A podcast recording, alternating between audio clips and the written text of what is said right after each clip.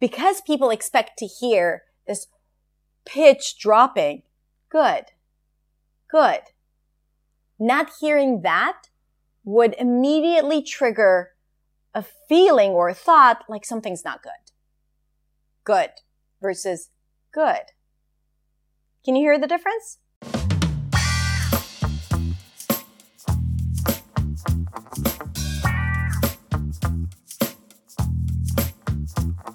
Hey everyone, what's up? Today is an interesting and fun topic because I don't know why I haven't talked about it before, but this is something that a lot of my students struggle with. And they face this experience where they are perceived to be rude or not polite or angry, where in fact they are not. Has that ever happened to you? Has someone ever felt like you were feeling a certain emotion where in fact you were totally not feeling that emotion, especially if it's a negative emotion.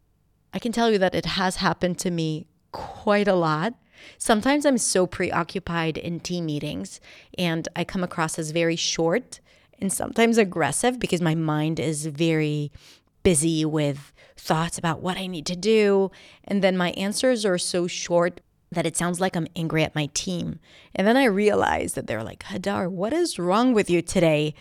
And uh, I either acknowledge and I say, I'm sorry if I sound like this today. It's just that I have a lot on my mind. And um, sometimes I just apologize and try to actually change how I communicate because it is important. So, what comes out of our mouth is not always aligned with our intention, especially when we speak a second language, especially when it's not just the intention, it's also the intonation or other things that get in the way that we're not aware of. And this is why I wanted to make this episode for you. Now, even if this has never happened for you before, this is still a really important episode to listen to because I, talk about intonation, tone of voice, mindset, and all those things that are extremely important for anyone who wants to improve their communication skills, especially in the second language. All right, so let's go ahead and listen to today's episode. And of course, if you enjoyed this podcast, then please take a moment after to rate and review it and maybe even share it with someone who might need it. Because when you do that, it helps this podcast get to the ears of the people who need it. So, thank you in advance. All right, let's go ahead and listen to today's episode.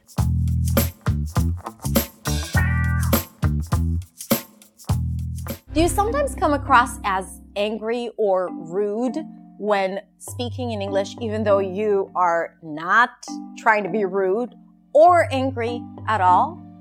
This has definitely been the case for many of my students.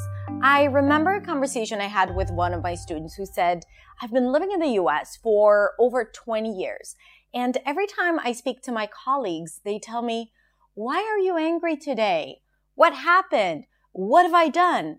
And she told me, I have no idea what they're talking about. I'm not angry. I'm not frustrated. I'm just me. And sometimes being me feels to other people like I'm angry or I'm just being rude. I also had another student telling me that whenever he speaks, people are becoming very defensive and he has no idea what that is. So if that has been the case for you, or you're afraid that you might come across as rude with no intention of being one, this episode is definitely for you. If you're new to my channel, then hi, my name is Hadar. I'm a non-native speaker of English, and I am here to help you sound clear, confident, and free when communicating in English. Many of the things that I share with you here on my channel and my platform are things that I had to deal with myself or things that many of my students struggle with. And I try to share with you the solution and some of the lessons that I've learned and that I teach my students. If you want more free resources, check out my website at hadarshemesh.com or my social media accounts for free daily tips. So there are three reasons why you may come across as rude or aggressive when speaking when this is not your intention. The first is intonation. American English has a very unique intonation pattern and tone of voice that is associated with certain circumstances. when you speak another language, sometimes you're not aware of these nuances or you bring your own intonation, the intonation that is associated with your native language, to English. And as a result, this intonation may be perceived as aggressive, rude, or angry. For example, when you're asking for something, let's say, can I get a cup of coffee? The intonation that is usually associated with it and the tone is usually a higher, friendlier tone. Hi, can I get a cup of coffee, please? People who don't use pitch a lot in their first language may not be aware of it. And let's say if your intonation has a less varied pitch, you might be saying it like this. Hi, can I get a cup of coffee? For you, that might not be problematic at all because this is how you would say it in your first language. For native English speakers, when they hear this tone, it sounds aggressive because this is a tone that is associated with an angry tone or with an impatient tone. Hi, can I get a cup of coffee? So understanding this and understanding that pitch plays a significant role when speaking English, not only when delivering your message, but also the tone that you have when you speak, that will totally help you understand those social circumstances and what is expected, and then you can modify it so you don't come across as rude. Again, there is no issue with you being you and speaking the way you want to speak, but at the same time, if you wanted to be easier for you to communicate, build trust, create better relationships, and also understand the context in which you operate, these things are significant and pitch is critical. Let me give you another example. Let's say I come to you and I say, Hi, how are you? And your response is good good. Because in your first language, flat intonation is a part of how you speak. Good. Fine. And you could even be saying it with a smile. Good. Because people expect to hear this pitch dropping. Good. Good. Not hearing that would immediately trigger a feeling or a thought like something's not good. Good versus good. Can you hear the difference? Good. Good. Now, the more excited you are or the friendlier you are, again, these are social codes, right? Like this is what people expect to hear. You would hear a higher pitch. Good. Oh, good. Thank you so much for asking. So knowing this and practicing this, of course, is going to help you come across as less rude if this is what you're experiencing. Now I have a lot of videos and tips on how to use pitch and how to play with your tone of voice, and I'm going to link to all those videos in the description below. The second reason is more cultural or habitual in terms of how you ask for things or talk about things. Some cultures are very direct when you say what you want in the fewer words possible. And there are some cultures where you are expected to be a bit more indirect in how you speak about things. So, for example, if someone asks you something and you just want to say no, some people might just say no. For example, would you like to meet for coffee after work? In some cultures, saying no, I can't may be perceived as completely fine, right? Just like, no, I can't, I can't make it today. But in American culture, for example, this might come across as rude or too direct. And what people expect to hear would be, mm, I'm afraid I won't be able to make it. Or I'm so sorry. I don't think I can make it. Let me check and get back to you. Now, that might make you feel uncomfortable and that it's totally fine. You do you. But I'm just telling you that if you operate in English, especially in American culture, then this is what people expect to hear. So it's kind of like you're softening the message a little bit. Instead of saying, give me some water, what people expect to hear in a more polite way is a rephrased sentence that sounds something like this. Can I get a cup of water, please? Right? So the message is the same. It's just the packaging of it is a little different. And of course, the sentence structure. Now, if you want to learn more about this, I'm going to share with you a few more examples on my blog. So click the link in the description to look at a few more examples of how you can turn simple responses or questions into a more polite response or question by simply changing the structure. Now, again, I want to mention that there is no issue or problem with who you are and how you want to say things. It's just that sometimes we need to be smart about how we ask things or say things if we want to get what we want, if we want to build trust, if we want people to listen to us.